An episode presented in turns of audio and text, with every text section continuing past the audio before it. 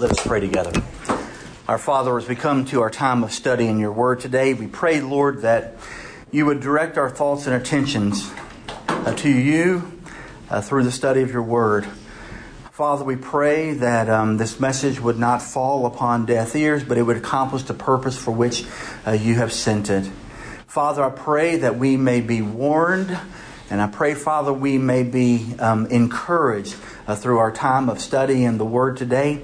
Father, as we take a look at how bad things will be in the tribulation over the next couple of weeks, may we understand that there are indeed practical, applicable truths that apply to our lives through the study of your Word. For every Scripture, all Scripture is profitable for doctrine, for reproof, for correction, for instruction in righteousness. Even the um, the passages found in Revelation chapter six uh, through chapter eighteen. Father, I pray that you would just, um, again, direct our thoughts and attentions to accomplish your purpose among your people today. And we'll give you the praise for it all in Jesus' name. Amen. As we've come to study the book of the Revelation, we have spent quite a bit of time walking through the first five chapters. We have completed chapter five, and we now transition into a new section. If you will remember, the outline to the book of Revelation is found in Revelation chapter one, verse nineteen, where the Lord Jesus tells John, "Therefore write the things which you have seen." And the things which John saw were found in Revelation chapter one, and that was the vision of the resurrected, glorified Christ, not coming in meekness, but when John turned and saw the Lord Jesus Christ, he saw him adorned in his judgment attire, his judgment status. And so John was to write the things that he saw. He was also to write the things which are, and we have said that the letters to the churches in, uh, found in uh, Revelation chapter two and chapter three um, are the letters, uh, are the things which are, the things that were taking place, the state of the church at that particular time. And we studied those intensely, including the overcomer passages that are found in those, and those overcomer promises that are there, and we'll be touching on those again uh, even next week. But then he says, and the things which will take place after these things. And so Revelation chapter four is the beginning of the things that must take place after these things. We've spent a considerable number of weeks looking at Revelation chapter four and chapter five. In Revelation chapter four, it's about God Uh, as creator and, and about the throne room of God and the fact that God is seated upon his throne. In Revelation chapter five, God is still on his throne and he holds out in his right hand the scroll, which is the title deed of the earth. As long as the title deed of the earth stays sealed, and as long as the wrath of God is not poured out, then the promises of God cannot be fulfilled. And there was only one who was found worthy to take the scroll out of the right hand of God and to break the seals on that scroll. Even though John said that there was no one in heaven, there was no one on earth, and there was no one under the earth who was found worthy, even though he began to weep loudly, they told him, "John, do not weep, for there is one who is worthy, and we have seen that the one who is worthy is none other than the Lord Jesus Christ himself." And when John turns to see the Lion of the tribe of Judah, instead of looking and seeing a ferocious lion like he was expecting, he saw a lamb standing as if slain from the foundation of the world. And this is none other than the Lord Jesus Christ, as we have looked and talked about uh, in the past weeks. And we, we've talked about the harps, and we've talked about the bowls of incense, and we've talked about the angels saying versus singing, and all of those things that took place there in the throne room of heaven. And now the work begins when it comes to the tribulation. The tribulation. In Revelation chapter six, through Revelation chapter eighteen, we see the unfolding of the tribulation uh, of God's wrath and judgment upon the earth. And basically, it comes through a series of, as the seals are broken, God's judgment is poured out. When we get to the last seal, the seventh seal, um, we see that then uh, that's not the conclusion, but that's the beginning of the uh, of the trumpet judgments. And at the end of the trumpets, then we have the bowl judgments. And so we have a cascading series of increasing devastation that is poured out upon the earth in the period known as the seven-year tribulation. At three and a half years, it becomes the Great Tribulation. And we're going to unpack these verses and look through and see. And what I hope to show you in the days ahead as we study this next section of Scripture, that this is very important for us to know and very important for us to understand. And also, listen to this, even though I believe that we will not participate on earth in those events, there are practical applications for every New Testament believer. And there is, there, there are promises for us to know. There are encouragements for us to be reminded of. And there are things that we need to know and understand. My purpose for studying this is because it's found in God's Word. And if you remember, even as I said earlier, that all Scripture is profitable. If God has given it to us, He's given it to us to know and to study and to understand and to uh, believe. And so while there are certainly, there is certainly mystery, and there are certainly things in the book of Revelation that may be less obvious or ambiguous, I believe it's not as uh, um, ambiguous as people uh, make it out to be.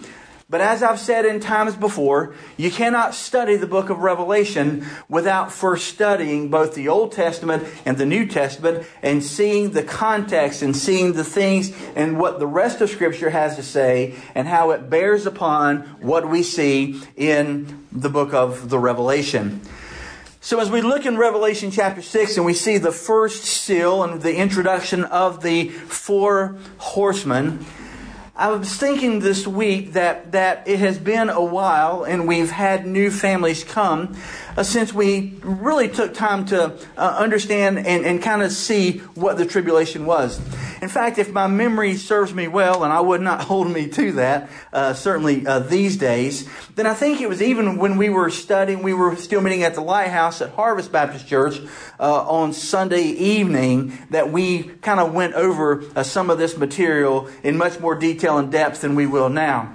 But I do want to summarize broadly the things that we have looked at before for the sake of all the new people who are coming before we just jump into Revelation chapter six, so that by the time we get here and begin to unpack this uh, verse by verse, um, uh, seal by seal, trumpet by trumpet, bowl by bowl, then it will all begin to make sense in terms of who is involved, who is directing, who is doing the, the action, uh, and who is participants, and most importantly for the New Testament church, who is excluded from experiencing those things.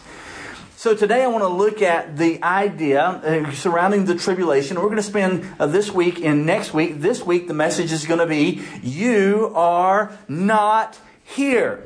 Now, I don't know about you, but whenever I go to somewhere like a mall, or if I go to Tanger Outlets and all of those things, um, I, I don't like to just wander around if I'm trying to get somewhere. I always go to that little directory, and there's always a little circle, and that little circle says, you are here, right? You are here.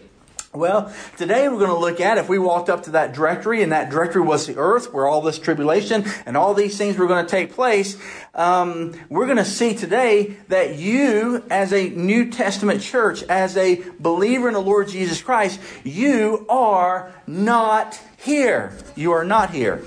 But then next week, when we look at the tribulation, then we have to say, well, if I'm not here, then where am I? And so next week, the message is going to be, you are here. You are here. So as we look at this week, I want to we've got to again walk through some scriptures, um, and I want to stir you up by way of reminder. That's what Scripture calls us to do, to stir one another up by way of reminder. I want to invite you, and I put the passages here that we're going to walk through uh, this morning. Psalm two is where we are going to uh, begin. Psalm two. In Psalm two, we see, uh, the, in my Bible, this is entitled, The Reign of the Lord's Anointed. The Reign of the Lord's Anointed. And in Psalm chapter two, we are getting a picture of things that are taking place uh, here upon uh, the earth. Notice what it says in Psalm two, verse one.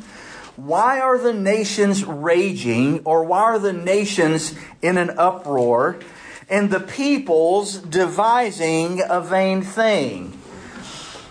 Now, notice what they're doing. They're doing all of this in vain. They're devising this plan that will turn out to be vanity of vanities. But what is it they're doing? The kings of the earth take their stand, and the rulers take counsel together. Now look at this. Against the Lord and against His anointed. If you have a Bible that um, that points out or indicates passages that refer to uh, prophecy, uh, then you may have uh, an asterisk by the Lord's anointed or anointing, or it may be, as it is in my Bible, a capital letter. When it's talking about against the Lord and against His anointed, that means the Messiah. Uh, that means the Christ. The, the rulers of the earth are devising a plan against the Lord and against His anointed. They don't want any part of the reign and rule of God. They wish that we could just remove God from everyone's consciences. Everyone can do right as they did in the book of Judges, do, do what was right in their own eyes. Why do we have to have this moral being above us telling us what we can and what, what we can't do? Why can't we just do things the way we want to do it? Why can't we live our own life our own way? And they are devising a plan in their minds to remove God from His throne and God's standards from the practice of the population. Um, we can see evidence of that today, particularly when it comes to, right, abortion, when it comes to same-sex marriage, when it comes to so many things that are being legislated that are in opposition to what God's Word says. We are seeing some of those things happen and take place in our generation, just like they've happened and taken place in every generation before now, and some in greater capacities in parts of the world uh, than others, but ultimately, the world itself is devising a scheme against God. Now, as we look, and I want to say this by way of application and reminder, we're going to see even today that this period known as the tribulation is un- it's incomparable. It is unlike anything that has ever been, uh, that has ever taken place upon the earth. And yet, at the same time, there have been rumblings of these things and cycles of these things that are happening and taking place all throughout. So much so that some people see Revelation six through eighteen in terms of the seals and the trumpets and the bowls. They see those as repeating cycles that have happened throughout history rather than the events and culmination in one seven-year period of time. And while I certainly think and I believe that there is a tribulation, and I do believe that it is unlike anything, even as we will see today, I also believe that we can look and see these things that will take place in the tribulation period of time, and we can identify these things happening and taking place in the world throughout history and throughout all of all of history, but they will ultimately culminate and ultimately climax in the period that we're studying in the book of the Revelation. So as you see these things, and as you see them, um, uh, these things happening and taking place, you'll be able to identify with things that are happening in our world today and things that have happened throughout history. But I want you to understand that when it comes to the tribulation, even the Lord Jesus says that there has never been a day, there's never been a time, there's never been anything like it upon the earth, and therefore we have nothing nothing with which to compare the things that will take place that we're going to study in Revelation chapter six. So look at what they're saying. They're, they're, they're taking counsel against the Lord and against His anointed, and they're saying, let us tear their fetters apart and cast away their cords from us. We don't need God. We don't need God's boundaries. We don't need God's law. We don't need God's rule. In fact, we don't even need God. In fact, the world today believes that, that they are God, and the rules of what's right and what's wrong is what the majority says and what the majority accepts. And even today we see that they are casting off, trying to, the fetters and the cords from us. We're going to see that when it comes to the book of Revelation. If you will remember, that we'll see that in the beginning of the period known as the tribulation, the people were saying peace and safety. This is good. There's going to be a one world religion. There's going to be a one one uh, world commerce. There's going to be so many things. There's going to be peace in Israel and Jerusalem, peace in the Middle East, and all these things. And they're going to be saying at the beginning of Revelation chapter six, peace and safety and all is well. We've succeeded. We've cast off the fetters and the bonds of God and His anointed. But beloved, not by the time we get to Revelation chapter eighteen, but by the time we get to the end of Revelation chapter six, they are going to be in caves crying out and screaming and experiencing anything other than peace and safety. And that's just the beginning, because we have Revelation seven, eight, nine, ten, and all to go through until we get to chapter eighteen.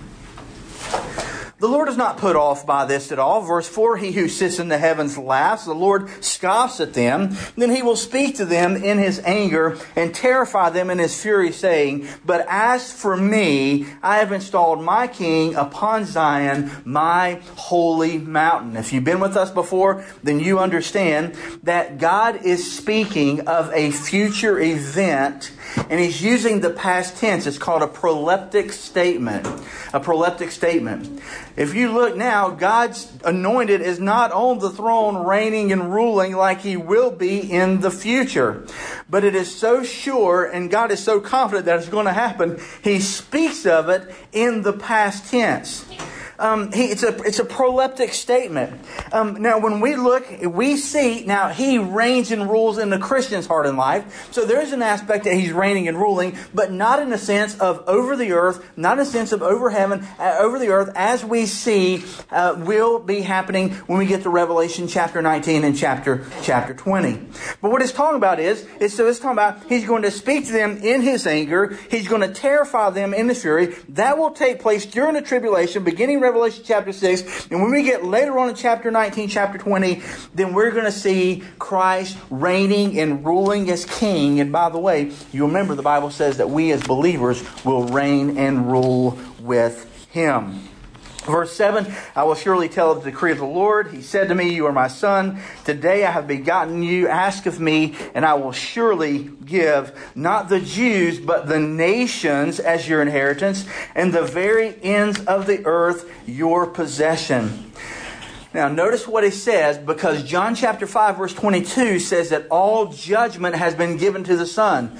Jesus came as Savior the first time. He's going to come again the second time, and He's going to come as Judge. All judgment has been given to the Son. And notice what it says in verse nine, you shall break them with a rod of iron, and you shall shatter them like earthenware. Beloved, when is this going to take place? Though there have been devastations and there have been things that have happened that have caused this, this we're going to see is going to be unlike any other day, and it will take place during the tribulation period. God is going to bring judgment through the Son upon the earth, and therefore, in light of those coming events, we get this word of counsel in verse ten that says, now therefore, O king, show discernment, take warning, O judges of the earth, worship the Lord with reverence, rejoice with trembling, kiss the Son, that He may not become angry and you perish in the way. And look at this warning, for His wrath may soon be kindled. Beloved, what you see in Revelation chapter six is the kindling of the wrath of God's Son. What you see there is the pouring out. It wasn't in His first coming.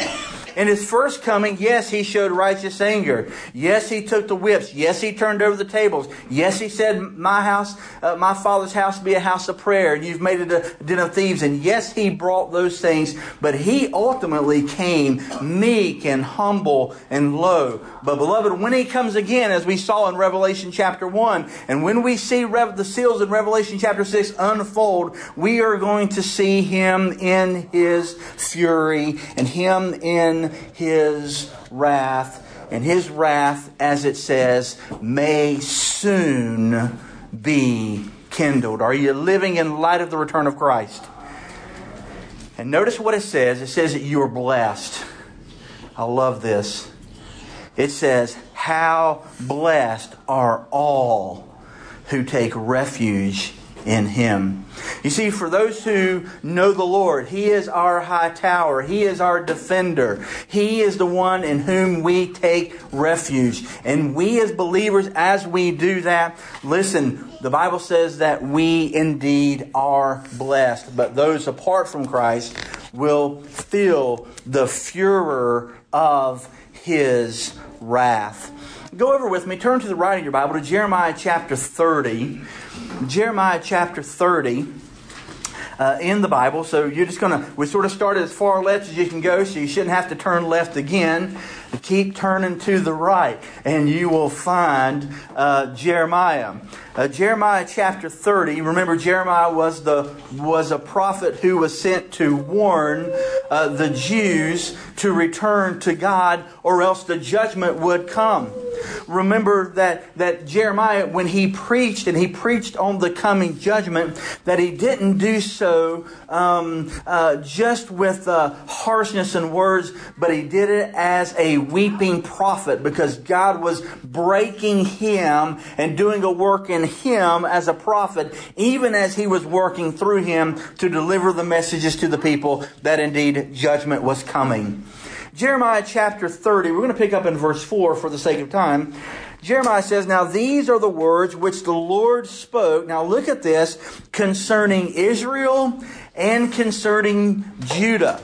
So the things that the Lord is speaking in Jeremiah thirty are to the Jews, very, very Jewish in nature. Now you need to understand that in biblical times there were only two groups of people that were separated. There were the Jews, or delineated, they were the Jews, and those who were not who, who were not Jews, born in one of the twelve tribes of Israel, they were considered Gentiles. So it didn't matter who you were, it didn't matter what you believed, it didn't matter all those things. If you were not a Jew, you were a Gentile. Now Muslims, uh, early on and even today, do it in three segments. You have Jews, you have Muslims, and if you're not Jewish, you're not Muslim, then you're a Christian. So you could be the, the worst atheist that you could possibly believe, but to a Muslim, you're categorized into the Christian, the infidel uh, category.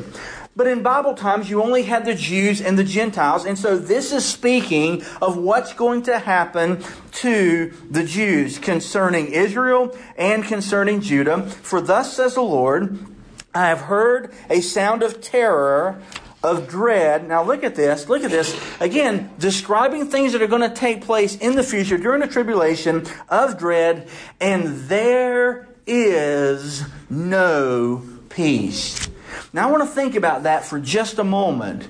Because how many times have you, in the busyness of life, and when things kind of pile up on you, you simply say, Lord, if I could just have a little peace, a little quiet. How many times have we said to our children, shh, zip, right? We need a little peace and a little quiet. In that day when things are much, much worse than the situation and circumstances in our life, there will be no peace available, no peace to have. There is no peace. Ask now and see if a male can give birth. Why do I see every man with his hands on his loins as a woman in childbirth? Such pain, such agony and toil. And why have all their faces turned pale? What do they see? What are they experiencing? That, that, that listen, their face just turns pale. All the blood rushes and leaves their face. Alas, for that day is great. Now let's be clear. That day in the Bible, the word day sometimes means a twenty-four hour period of time. But sometimes the word day means a season or a period of time. Just like the word hour. Remember we talked about the word hour. When Jesus was praying in the Garden of Gethsemane, he came out and he says, what, couldn't you pray with me for one hour? He was talking about a sixty minute period of time. But at other times when he says the hour of the power of the darkness, he wasn't talking about sixty minutes. He was talking about a period, a season of time uh, there. Same thing with the word day. We talk about the day of the Lord. Lord. It's not going to be one twenty-four hour period of time. But but for um, those of us who are uh, among us who are a little bit older, if you were, you ever heard yourself saying this, back in the day, this happened or that happened. Now, you're not saying back one day for a twenty-four hour period of time. You're saying during this designated season of your life, how much different things things were. Things were. Same here. Same here. Alas, for that day, that season, that period of time is great. Now, now look at this. When we get to the tribulation, that we the reason we have such a difficult time understanding what's going to take place in the tribulation is because it says here, there is none like it. There's nothing to compare it to. It is the time of Jacob's trouble or Jacob's distress. Now remember, he's talking to the Jews. We're going to see this again when we get to Daniel here in just a minute. But basically, as bad as the Holocaust was to Jewish people, and it was bad, it was devastating. And I'm not minimizing that at all in my next statement.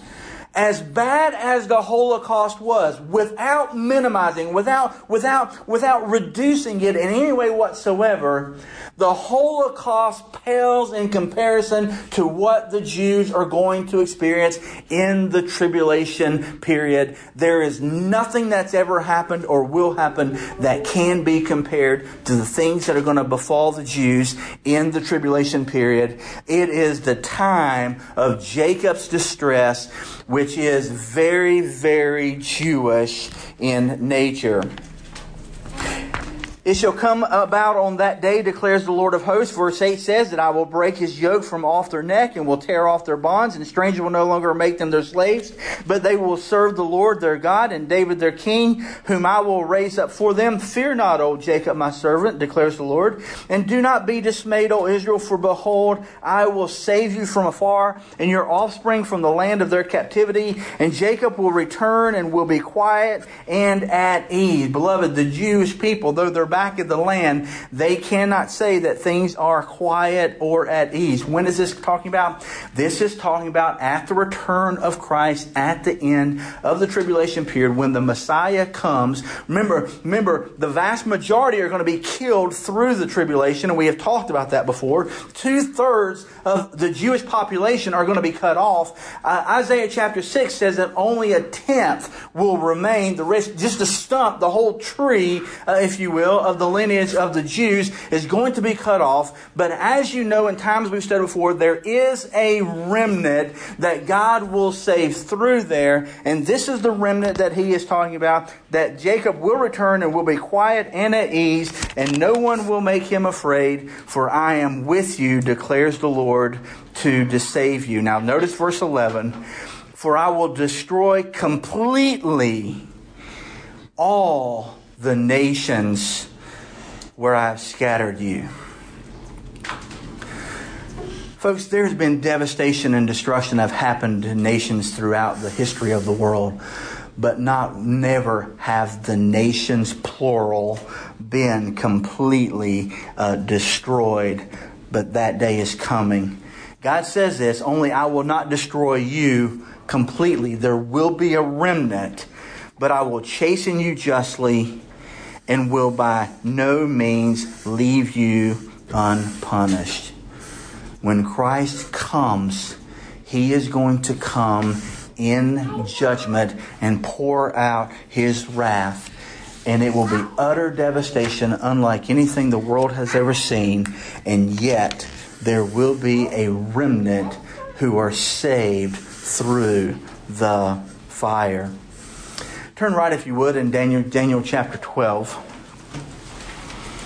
So when we get to the tribulation, based upon what we've seen, we will not be surprised to see the Jews uh, being recipients of the tribulation. We're not going to be surprised to see the Jews there.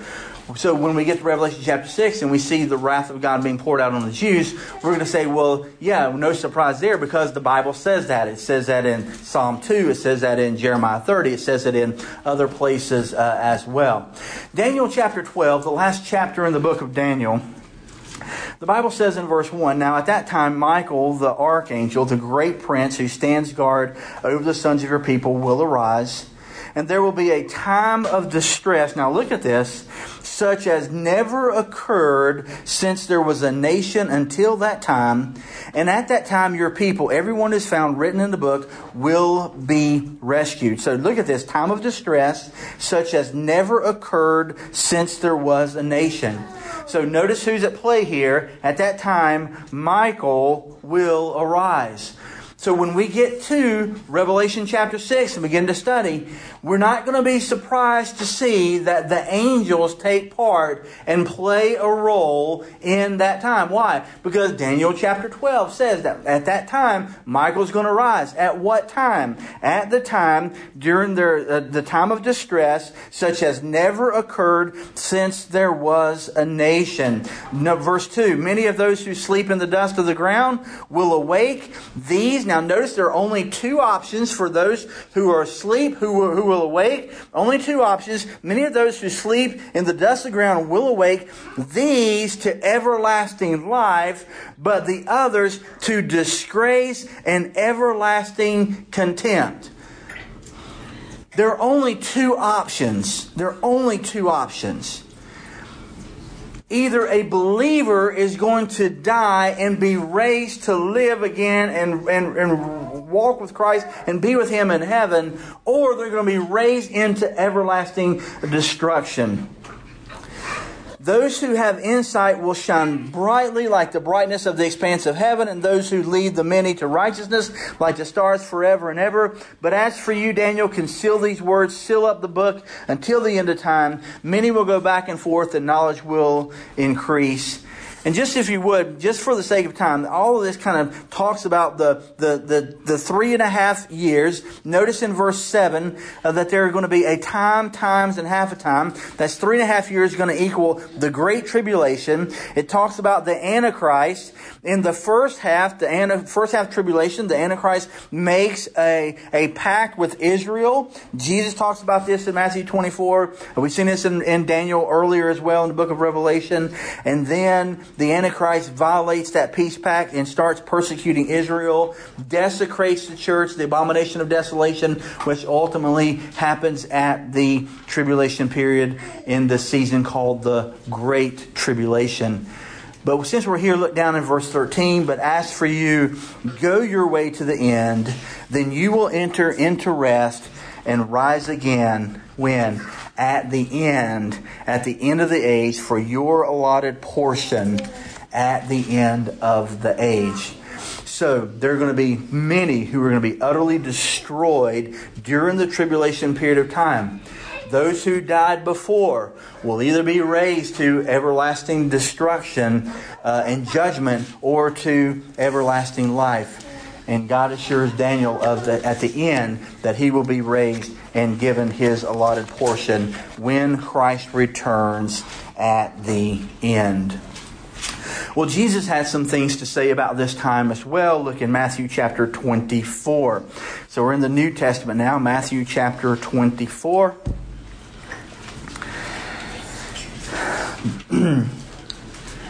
Jesus is sitting on the Mount of Olives. And the disciples came to him privately, saying, "Tell us, when will these things happen? And what will be the sign of your coming and of the end of the age?" So they asked three questions. Uh, scholars uh, debate whether Jesus answered all three questions or if he just answered uh, one.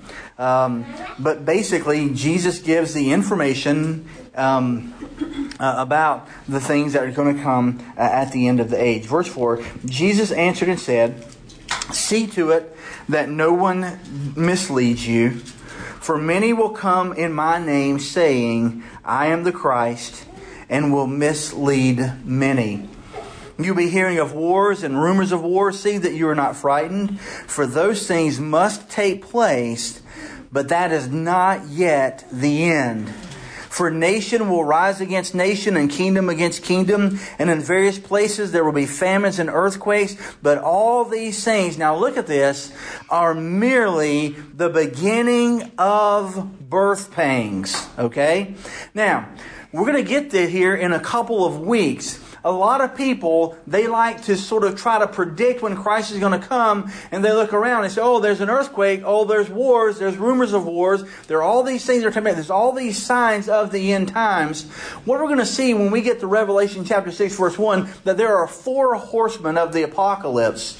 And these four horsemen usher in the four things that you see here happening. So this is going to happen. What Jesus is talking to is not just that things will continue to get worse and worse and worse as we move to the point of tribulation.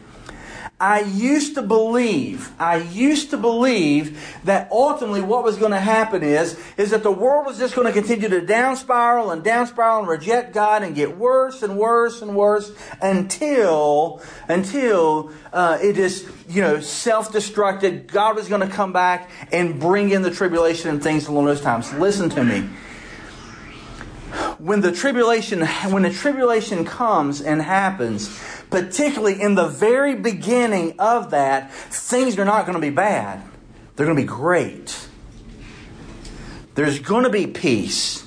There's going to be, right? There's going to be things happen, right? What are the prophets saying? Peace, peace, when there is no peace, and then sudden destruction is going to come upon them. We're going to see that in the book of Thessalonians in just a minute.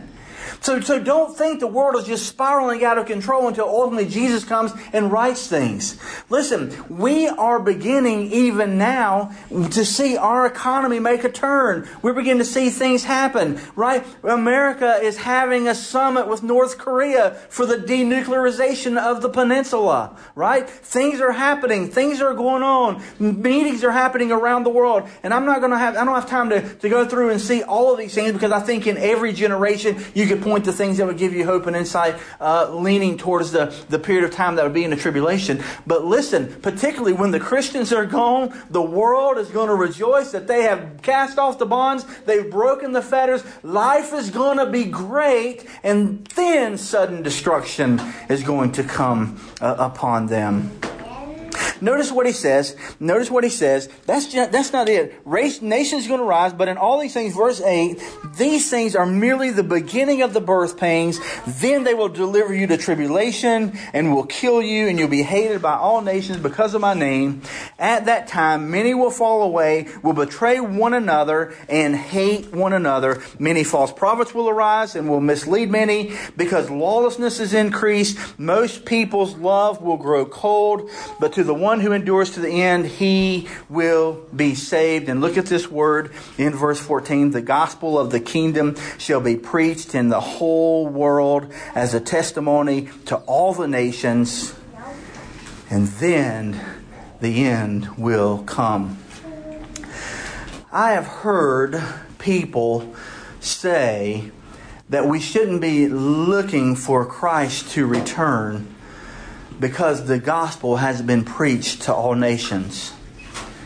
Um, so until now, once the gospel has been preached to all nations, then you better be on the lookout. They get that falsely from verse fourteen, and, and that's not what that's saying there. But let me just simply say this in passing. we have the technology right now through satellites and other means to get the gospel to any part of the world. There is there's Christian radio. There are preachers being being preached anywhere that there is that the, the messages are being sent out. Where there's a transmitter or a receiver, the, the the world could have the gospel just like that. It doesn't. We've got the technology. We've got the satellites in the sky. We've got all the things that would happen. We have the internet. Goodness, there is no reason that the the, the gospel can't get to the nations in a minute. So don't don't look to that. And by the way, I don't know about you, but I'm not looking for the Antichrist to come. I'm looking for Christ to come. And you can be looking at all the signs and wonders and wonder who the Antichrist is and all of these things. And I'm not saying we shouldn't pay attention to those things, but the predominantly things that I'm looking for, the predominant thing that I'm waiting for is the Lord Jesus to come back. Amen? But then we get to verse fifteen. And this is specifically regarding the tribulation. And I would remind you that these are the words of Christ. Therefore, when you see the abomination of desolation. Now, what's the abomination of desolation? The temple in Jerusalem is going to be rebuilt, and the Antichrist is going to uh, reign from there. They're going to believe that he's the Messiah, that he is the Christ. The world is going to be persuaded that this guy is legit. And he's going to desecrate the temple. Now, the temple hasn't been rebuilt, but they have all the materials and resources and all the things. They're not, but it's going to be rebuilt. And there, but when the abomination of desolation, which was spoken through Daniel the prophet, standing in the holy place, let the reader understand, then those who are in Judea must flee to the mountains. Whoever is on the housetop must not go down to get the things out that are in the house. Whoever is in the field must not turn back to get his cloak. But woe to those who are pregnant and to those who are nursing babies in those days. Pray that, but pray that your flight will not be in winter or on a Sabbath. Now look at this, verse twenty-one. For then there will be a great tribulation, such has not occurred since the beginning of the world until now, nor ever will. And beloved, what Jesus is referring to right here in Matthew chapter twenty-four are the events that we're going to study uh, in the coming weeks from Revelation chapter six through Revelation chapter eighteen. How bad will it get? Verse twenty-two, unless those days had been cut short, no life would have been saved. But for the sake of the elect, those days will be cut short. Listen to me carefully. Even in the midst of the tribulation, the world is not out of control. Jesus is still sovereign and in control of every step along the way. I would remind you, when we get to Revelation, what we're going to see is, is Jesus has that scroll. And Jesus is the one who opens the scroll and breaks the seal. Jesus is the one who tells the agent of wrath to come, and he sends them. He is in absolute sovereign control of every ounce of judgment, every pouring out of wrath, everything that takes place. One thing we're going to see over and over and over again in Revelation six through eighteen is that God is sovereign and absolutely in control of everything that unfolds and everything that takes place. And if anyone says to you, verse twenty-three, behold, here is Christ, or there he is, do not believe him, for false Christs and prophets will arise and will show great signs and wonders so as to mislead, if possible, even the elect. But he says, I've told you Uh, in advance. Move over if you would. We've got to see a couple of things. Look in First Revelation. I mean, excuse me, First Thessalonians chapter four. I want you to again to, to be reminded. So we're going to see that this is going to come upon uh, all nations. Uh, by the way, let me just throw let me throw this in there. Revelation chapter three. Because we've seen pretty so far that the tribulation is going to be on the Jewish people, right? Now we see the, the nation's going to be there as well. But just mark this if you're taking notes. Revelation chapter three verse ten. Jesus says that talking to the church, I'm going to keep you from the hour of testing. This is a tribulation. And notice what he says in Revelation three ten about this hour of testing. The tribulation, this hour of testing that is about to come upon the whole earth to dwell, uh, to test those who dwell on the earth. So this tribulation is going to affect the entirety of the world, Jew and Gentile alike. His wrath is going to be poured out. But beloved, I want you to know, and I want you to be uh, reminded just quickly in Revelation four thirteen, that those who are saved, Christ bore our wrath on the cross, and therefore we will not experience the wrath of God being poured out in the tribulation. The wrath has already been poured out on our behalf. Christ has endured our shame, our guilt, paid the penalty for our sin upon the earth, and we are going to be delivered from the wrath of God that is to come. It says so in First Thessalonians four thirteen, don't want you to be uninformed, brethren, about those who are asleep, so that you will not grieve as the rest.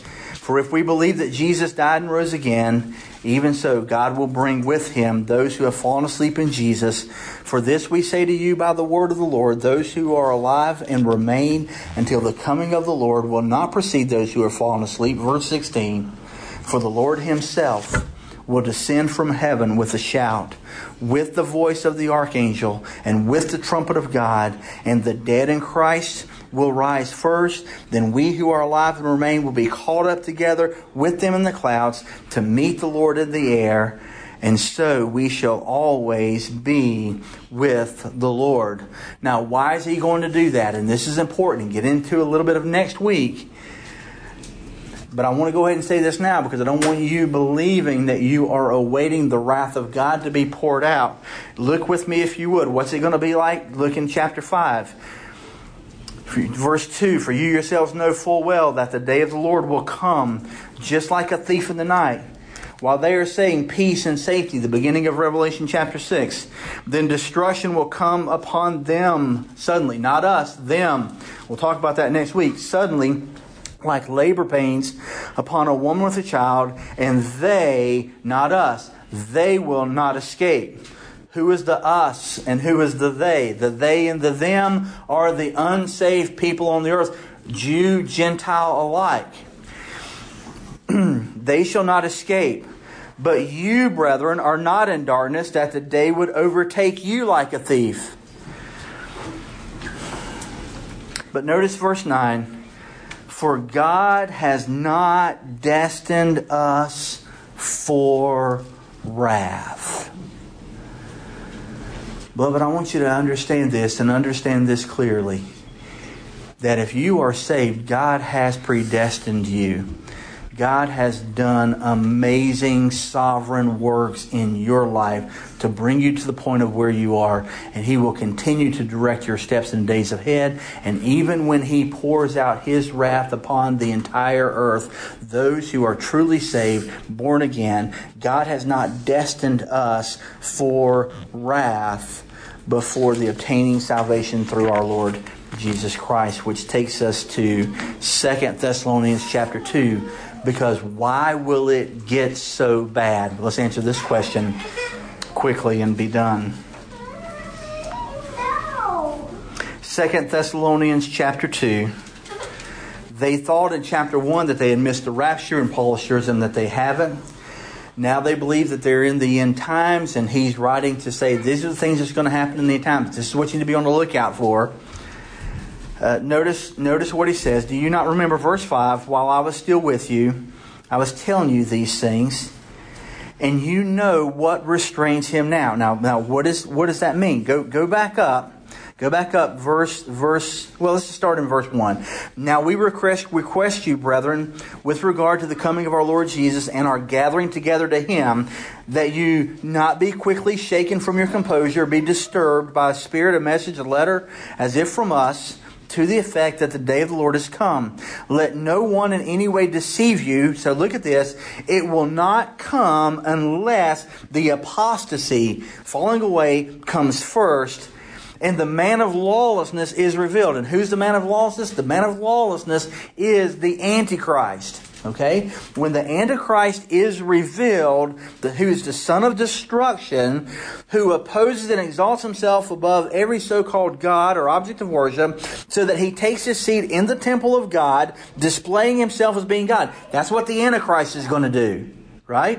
The Antichrist is going to go into the temple. He's going to take the seat in the temple. He's going to display himself as God. Do you not remember while I was still with you, I was telling you these things? And you know what restrains him now. So that in his time he will be revealed. Now look in verse seven. For the mystery of lawlessness is already at work. Well, why isn't evil taken over as much as evil is? Why isn't he taking over now? If there are many antichrists and the man of lawlessness is being is is is is here and available, why is he not taking over and doing his things? Because of the restrainer. Because look at this, verse seven, for the ministry of lawlessness is already at work. Only he who now restrains will do so for how long? How long will the restrainer restrain? Now, first of all, what is a restrainer? the, the world is rushing towards evil reign and rule by the Antichrist, but he is not able to do all that he wants to do. He is being restrained right now. So who is the one who is restraining the Antichrist, the man of lawlessness, from accomplishing everything that he would like to accomplish and do? The restrainer. And who is the restrainer? The restrainer is the one who restrains him and will do so, now look at this, until he is taken out of the way. We've looked at this extensively in the past when we studied Second Thessalonians, but the restrainer is the ministry of the Holy Spirit of God. And one way that scholars describe who the restrainer is, is where is the Holy Spirit now? The Holy Spirit is God. He's omnipresent. He's everywhere. But the Holy Spirit of God is also in the lives of people. We are sealed by the Holy Spirit of God until the day of redemption. So the, the Holy Spirit of God is in the church. It's in the believer's life. It's sealed. Sealing us, and when the restrainer is removed, and scholars believe that in order for the restrainer, the Holy Spirit of God, to be removed, the church will have to be removed as well. And when that happens, when that happens, notice what notice what happens, verse eight. Then, when that restrainer is out of the way, then the lawless one will be revealed from the Lord, uh, whom the Lord will slay with the breath of his mouth, and bring to an end by the appearance of his coming. That is, the one who is coming is in accord with the activity of Satan. The first time the Antichrist is connected to Satan and, and his activity with all power and signs and false wonders and with all the deception of wickedness for those who perish. Why do they do that? Because they did not receive the love of the truth as to be saved. And therefore, God will send upon them a deluding spirit to believe the lie that they have bought into and to carry them through to destruction. Beloved, we are living in a time now where the restrainer is restraining. I know every day when you turn on the news and you see evil, I promise you it's not as evil as what it could be. When you see devastation and destruction, it's not to the greatest infinite level of devastation and destruction as the world will see when the restrainer is removed. Well, when the when did the restrainer come? The Bible doesn't say, but certainly there'd be no need for a restrainer in Genesis chapter one or chapter two. But certainly by the time we get to Genesis chapter three and sin entered into the world, sin would ultimately take over and affect everything there is from that point, including now. You and I are benefiting now from the restrainer's presence upon the earth. But ultimately, and perhaps soon, the restrainer will be removed. And when the restrainer, restrainer is removed, Jesus will break the seal of Revelation chapter six, verse one. And when he does, he will say, "Come," and the four horsemen will come and begin to pour out um, the, the things needed for his judgment to come in the great uh, tribulation. So, beloved, when I say that you are not here, I would simply remind you of this truth, that judgment is indeed coming. Judgment is coming. The wrath of God will be poured out. And at the same time, at the same time, we who know Jesus have not been destined to wrath. He, we will be removed from the hour of testing that will come upon the whole earth. My question for you is this. Number one, are you certain beyond a shadow of a doubt that you are ready for the return of Christ to come in that great day? And will you, will you miss the hour of testing that's going to come upon the whole world? I believe in that day when that happens, there will be people who sat in church pews. I do believe that there will be people who are professors of Christ who will experience the wrath of God. They profess with his mouth, "Lord, Lord," and do not the things he calls them to do. There are many who profess Christ who will experience the, tribul- the tribulation and the devastation and destruction to follow. But beloved, there will not be anyone who possesses Christ. There will not be anyone who has repented, believed on the Lord Jesus Christ, been saved, that the Lord Jesus Christ lives inside of them in their heart. There will not be anyone who possesses Jesus Christ and the salvation that he offers that will experience one ounce of the wrath of God once the restrainer is removed. Are you sure that you're not a professor only? And can you look at the activity and the actions and the attitude of your life to give fruit, to give evidence that such claim is true? Because if you profess with your mouth these truths, but there's no fruit to follow to demonstrate it, beloved, there's not much that you can put stake in. But if you possess Christ and Christ lives inside of you, and the fruit of your life bears witness of the truth of that reality, then, beloved, you have nothing to be concerned about as it comes to that day. May all of us rest in the confidence and the assurance of our salvation in such a way that we will miss that day. But number two,